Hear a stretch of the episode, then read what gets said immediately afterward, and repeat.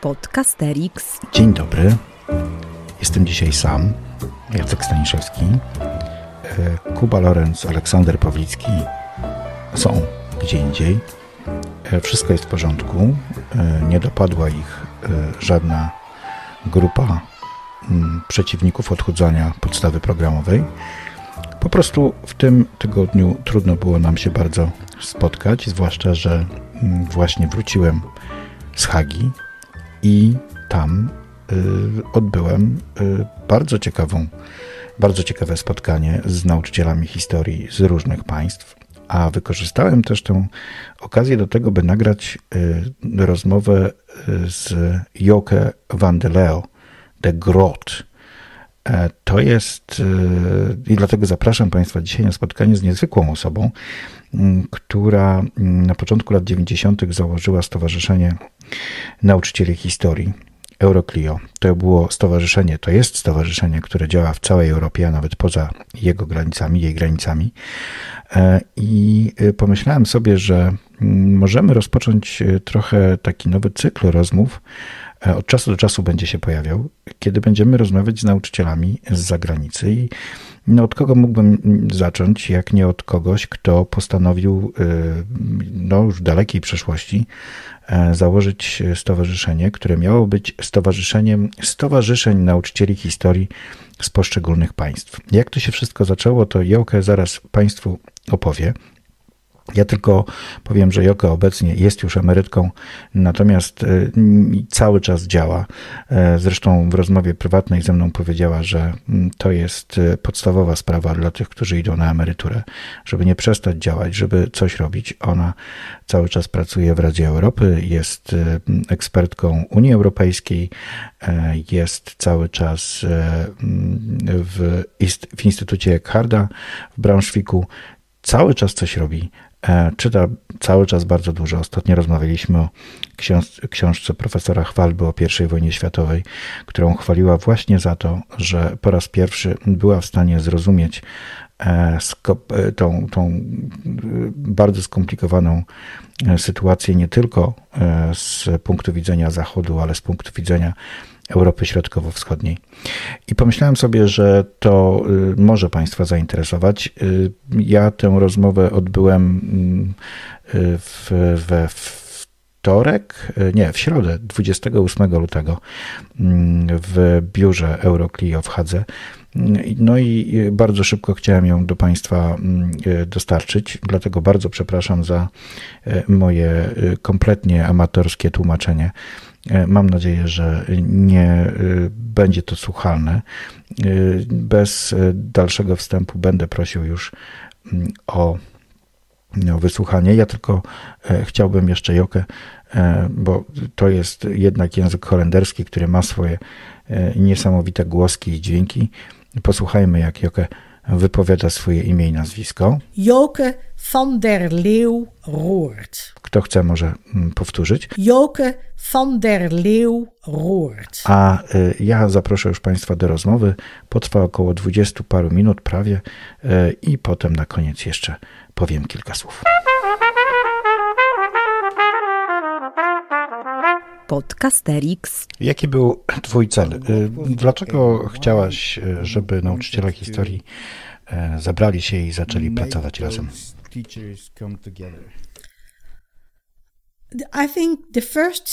That Myślę, że najważniejszą rzeczą, że około 1990 roku cała idea Europy stała się o wiele silniejsza.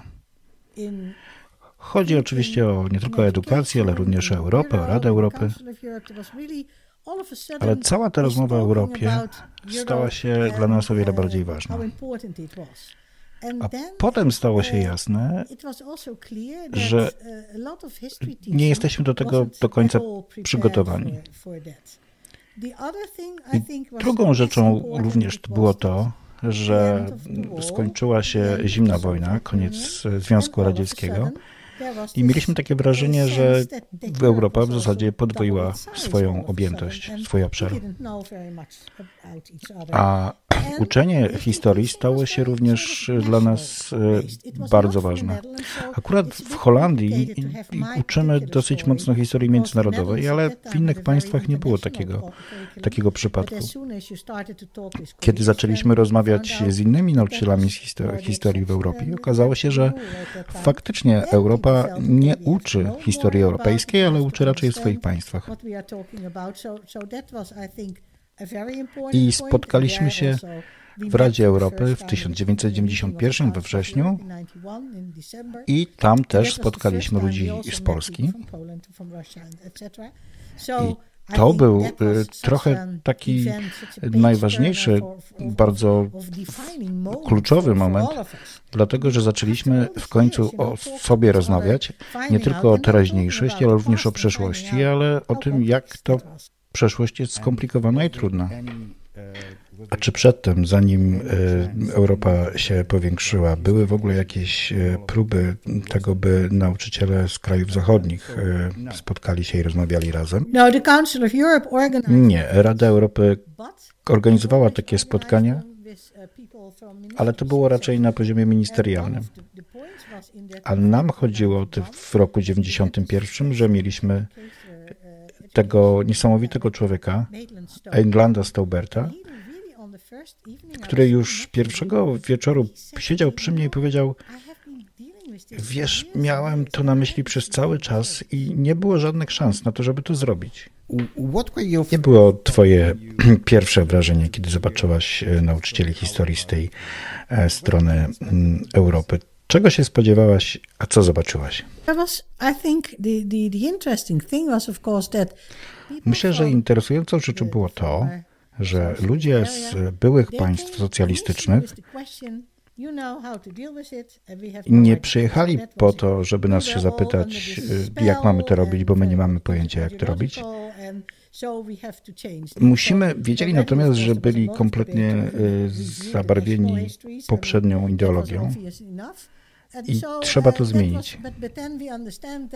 Drugą rzeczą było bardzo, bardzo, bardzo ważną, którą zobaczyliśmy, było to, co jeden z nauczycielskich nazwał Historia jest haswach, po prostu jej nie lubimy, nie jest nudna, jest, jest, nie, jest nieciekawa. Więc wszyscy w zasadzie wtedy pomyśleliśmy, że musimy coś zmienić. Musimy zrobić coś lepszego, coś bardziej interesującego. To była rzecz, która nas łączyła it can, we can do it better. It, we can make it more interesting. So that was a common thing. Yeah, but you, tak, you ale powiedziałaś wcześniej, uh, że historia jako przedmiot jest nudna i trzeba coś z tym zrobić, żeby dla młodych ludzi była bardziej atrakcyjna. Więc te dyskusje były chyba bardziej nie o treść, ale bardziej o metodologię, tak?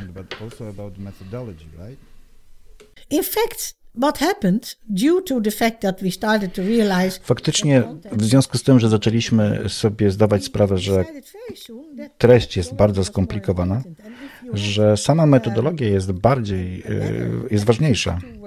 Więc jeżeli masz lepszą metodologię, będziesz e, może lepiej pracował z bardzo skomplikowaną treścią. Oczywiście Samo zainteresowanie uczniami nie było wszystkim. Chodziło też również o krytyczne myślenie, o multiperspektywiczność. Przecież to się właśnie rodziło na początku lat 90. Więc wiedzieliśmy, że to jest naprawdę ważne. A więc najważniejsze jest w tym momencie e, jest to, by zacząć marzyć o tym, by myśleć o czymś bardziej krytycznym, bardziej ciekawym. A sytuacja cały czas była bardzo, bardzo skomplikowana i zdawaliśmy sobie z tego sprawę.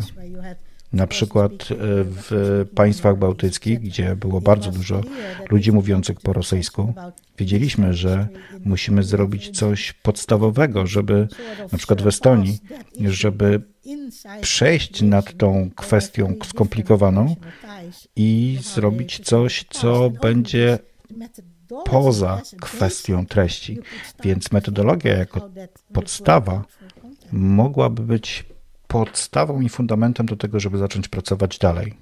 And I'm with Euroclio for more than 10 years. Jestem z Euroclio ponad 10 lat i cały czas mi się wydaje, że tylko drapiemy powierzchnię. Jest mnóstwo, naprawdę mnóstwo nauczycieli historii, którzy, y, którzy myślą, że ich najważniejszym zadaniem jest mówienie o prawdzie. E, Pamiętam, jak mieliśmy y, przypływ y, uczniów z Ukrainy i mieliśmy nauczycieli, którzy mówią, nareszcie będziemy mogli ich nauczyć prawdziwej historii, bo będziemy mieli ich w klasie. Więc chciałem Ci zadać pytanie, kto, kto e, się z Wami kontaktował z naszej części Europy? Czy to byli jacyś wariaci, ideo, idealiści, którzy chcieli zmienić świat? Czy mieliście do czynienia z takimi nauczycielami, którzy może nie byli takimi wariatami, ale byli bardziej realistami i będą i, i wiedzieli, że to zajmie mnóstwo czasu? Uh, if you think uh, about the first uh, statutes of Euroclio, um, there is a long, Jeżeli pomyślisz sobie o pierwszym statucie was to tam jest teachers trzecim bardzo ważnym celu jest stworzenie stowarzyszeń historii w różnych państwach. Euroclio zostało stworzone przez Estonia and 17 Latvia stowarzyszeń, głównie z zachodniej Europy, ale również zjawiła się tam Estonia i e, Łotwa, która bardzo szybko założyła swoje stowarzyszenia, którzy myśmy od razu wiedzieli, że nie dosięgniemy poszczególnych nauczycieli, ale wiedzieliśmy, że stowarzyszenia znają poszczególnych nauczycieli, będą w stanie się tam wmieszać i, ben, i, i wspieranie takich stowarzyszeń było jednym z naszych głównych celów. Dla mnie najważniejszą rzeczą, interesującą rzeczą było to, by, żeby szybko zostały złożone stowarzyszenia i tak faktycznie się stało w bardzo wielu państwach. I oczywiście one nie działają świetnie zawsze, czasami mają swoje wzloty i upadki, ale głównie działają i cały czas są tam. Niestety w Polsce nie powstało takie stowarzyszenie, to był wyjątek. To było jedno z moich, i to było jedno z moich e, smutniejszych doświadczeń, że Polska nie, do, nie dołączyła. Jedyną rzeczą, której niestety wymagaliśmy, żeby stowarzyszenia mogły z, z naszych projektów korzystać, trzeba było jednak nauczyć się angielskiego. To był jedyny sposób na to, żeby coś z tego uzyskać. Ale mieliśmy nadzieję, że jeżeli ktoś już dojdzie do końca projektu, to to, co zdobył w tym projekcie, przekaże dalej, kaskadowo zacznie podawać to niżej i niżej.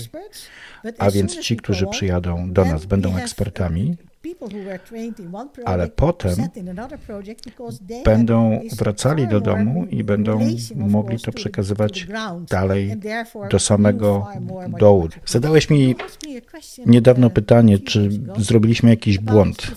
Ja oczywiście o tym myślałam długo i myślę, że nie. Zawsze mnie to zasmucało i, i byłam zdesperowana, myśląc o tym, że ludzie nie rozumieją tego, co my chcemy zrobić. Zawsze rozumieli, że ok, dostajemy, pyta- dostajemy pieniądze, robimy coś, jesteśmy do tego gotowi, ale potem traciliśmy tą możliwość, żeby zejść z tym w dół, żeby te wspaniałe pytanie, te wszystkie strony e, internetowe, żeby później można było je przekazywać 50 i, i, i 100 i, i tysiącom innych nauczycieli. Przecież lekarza nie robi się w jednego dnia, a nam się nie udało tego przekazać, żeby ludzie przekazywali sobie dalej informacje. Przecież to jest bardzo skomplikowane, a do tego potrzebni byli, potrzebna była jakaś inwestycja.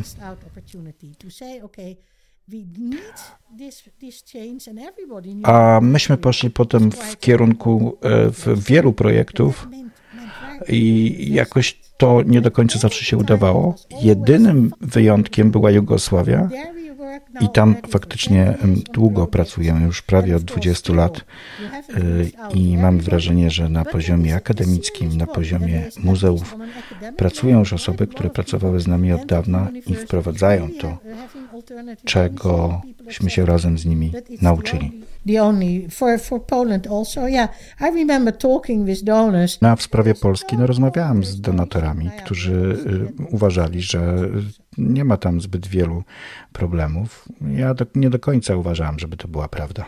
You said about Russian teachers. Wspomniałaś, wcześniej o rosyjskich nauczycielach. teachers, uh, Ty znasz from bardzo Russia. wielu nauczycieli z Rosji, i ja też kilku znam. Jak myślisz, co robią teraz? That is, of course, extremely varies. I, mean, there are. I, have been talking to several in the last uh, month, Oczywiście uh, to się, oni się różnią między are sobą. Rozmawiałem z nimi, e, niektórymi "This z nich e, w przeciągu ostatniego miesiąca. Oni cały czas mieszkają w Rosji? Tak, tak, rozmawiałem z nimi na Zoomie. Zapytałam się, czy są bezpieczni. Oni się odpowiedzieli, a co jest bezpiecznego w tym kraju? Oni są, większość z nich jest, dużo z nich jest cały czas oczywiście w Rosji. Jedna z nich e, jest e, ministrem edukacji e, gabinetu cieniu Nawalnego. Ja ją podziwiam, co ona teraz robi. Mieszka już poza Rosją, ale cały czas pracuje dla nauczycieli. Robi im filmy, wysyła, pokazuje, jak powinni uczyć. Oni cały czas popeł- e, podejmują ryzyko. Ostatnio dostałam następną e, od nich informację, prośbę. Chcielibyśmy z wami współpracować. Chcemy, chcemy cały czas myśleć o multiperspektywiczności i krytycznym myśleniu. Chcemy, ca- chcemy cały czas uczyć nowocześnie.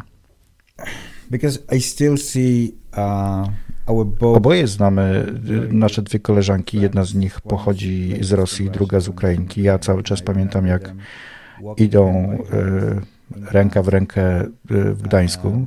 To było jakieś 3-4 lata przed wojną. A teraz jedno z dzieci tej ukraińskiej nauczycielki jest na froncie. I zastanawiam się, obie były i wierzyły w te wszystkie rzeczy, które my wierzymy tutaj w Euroclio, a, a więc w multiperspektywiczność, w krytyczne myślenie.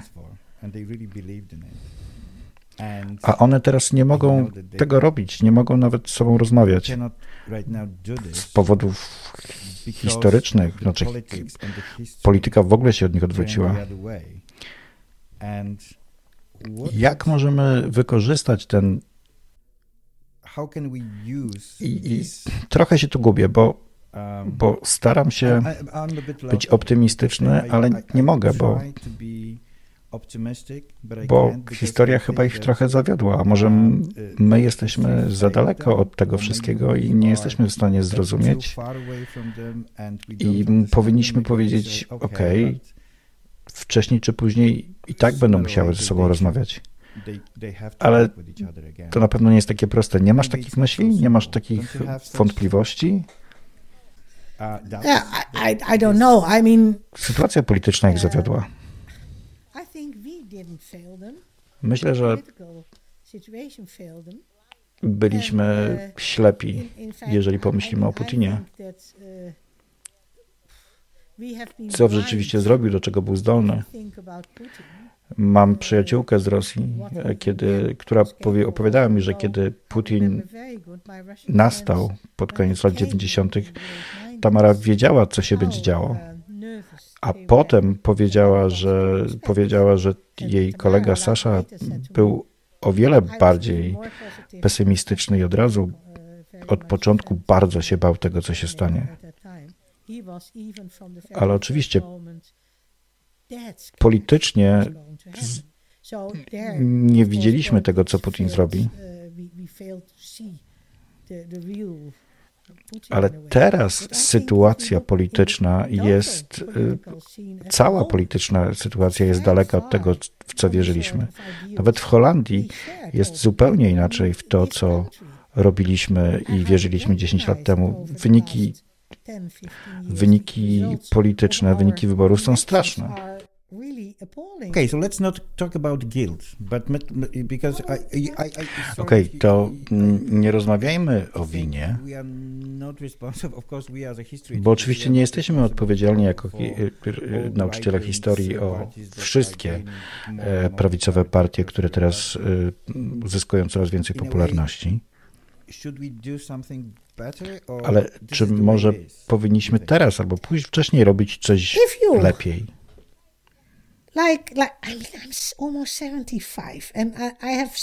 Mam prawie 75 lat. i kiedy patrzę na świat, myślę, że nie. Że jestem na dobrym torze, jesteśmy na dobrym torze i jestem absolutnie przekonana, że zajmie to długo czasu, zanim większość z nas będzie miała podobne przeświadczenie, takie jakby chociaż mieliśmy w 1990. To, co się teraz dzieje w, w Europie, to ten podział, ta y, polaryzacja jest okropne, ale przypominam, że kiedyś y, była zimna wojna, byliśmy równie podzieleni. I okazało się, że wszystko zostało naprawione. Po 90 roku też my w ludzie na zachodzie byliśmy bardzo entuzjastyczni e, i e, chcieliśmy się wszystkim dzielić, a potem zaczęliśmy uważać, niektórzy z nas zaczęli uważać, że ludzie na wschodzie Europy powinni sobie poradzić sami. Mm, y, nauczyciele historii też. No a ja wtedy mówiłam tak, a czy wy wiecie, ile oni tam zarabiają, nauczyciele? 400 euro? A wiecie, że cena paliwa jest mniej więcej taka sama jak w Holandii? Ta solidarność oczywiście już odeszła, ale znowu, jeżeli rozmawiamy o Ukrainie i widzimy to, co się tam dzieje, ale tak czy inaczej musimy to robić, bo musimy sobie poradzić. Okay, so my, my last question for you is uh, kiedy mówisz o tych wszystkich latach, które spędziłaś w Euroclio, nawet nie potrafię sobie wyobrazić, ilu nauczycieli spotkałaś, w ilu państwach byłaś. Co było takim najważniejszym momentem, takim najlepszym najlepszym momentem z, z, tego, z tych czasów twoich w Euroclio, kiedy powiedziałaś sobie, wow, to działa, to magia. It's, magic. There is many magic moments. Jest wiele takich magicznych momentów, ale będąc szczera, największym moim osiągnięciem było to, że po tym jak musiałam zdecydować, że muszę już skończyć, muszę, nie mogę już dalej tego kontynuować, bo to był bardzo no trudny moment i, i nie miałam, uh, nie miałem energii i siły na to, żeby już dalej to kontynuować. To najważniejsze było to, że po tym jak ludzie myśleli, że Euroclio to Joke, czyli ja, to jednak okazało się, że nie, że to przede wszystkim ludzie. No i oczywiście są dalej liderzy. Najpierw był to Jonathan, potem Steven, którzy mają wizję, którzy mają energię, ale mogę to zostawić. I nie jestem jak Biden, który musi to trzymać, bo ma 80 lat. Tak, ale tutaj nie ma Trumpa. No ja, but otherwise there would, I mean, to, no tak, ale myśmy za to nie mieli pieniędzy i czasami były takie momenty, że nie było za co wypłacać pensji, więc Euroclio bez pieniędzy jest niczym. Zauważyłem, że ja nie mogę tego robić, ale Euroclio było cały czas y, ok, działało. I ludzie przyjeżdżają do Euroclio w poprzednich latach teraz i będzie przyjeżdżało.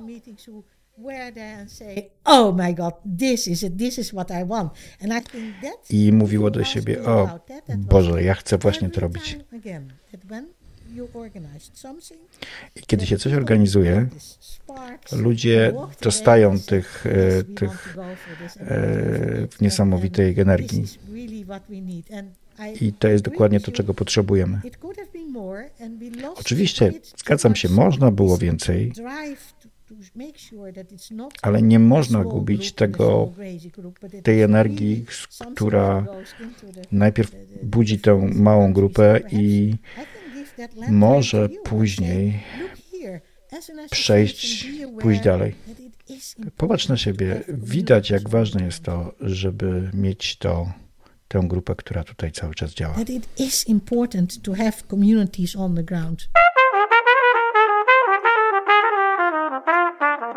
Podcasterix. Mam nadzieję, że ta rozmowa się Państwu podobała. Jeszcze raz korzę się i przepraszam za swoje tłumaczenie, które w zasadzie, jak Państwo słyszeli, było wykonywane prawie na żywo.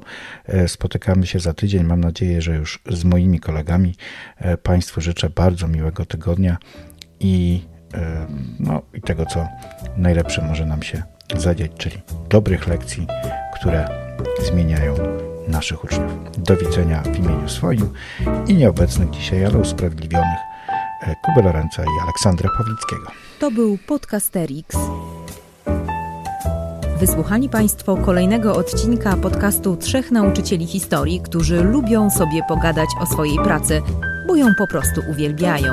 Tych trzech jegomości to Kuba z charakterystycznym R, Olek z charakterystycznym głosem i Jacek, który czuwał nad nagraniem i montażem. Podcast przygotowano dzięki wsparciu Szkoły Edukacji Polsko-Amerykańskiej Fundacji Wolności i Uniwersytetu Warszawskiego, w której cała trójka pracuje. Więcej informacji na stronie szkolaedukacji.pl. W czołówce wykorzystano dźwięki na wolnych licencjach, a głosu użyczyłam ja, czyli Adriana Bąkowska. Zapraszamy na kolejny odcinek.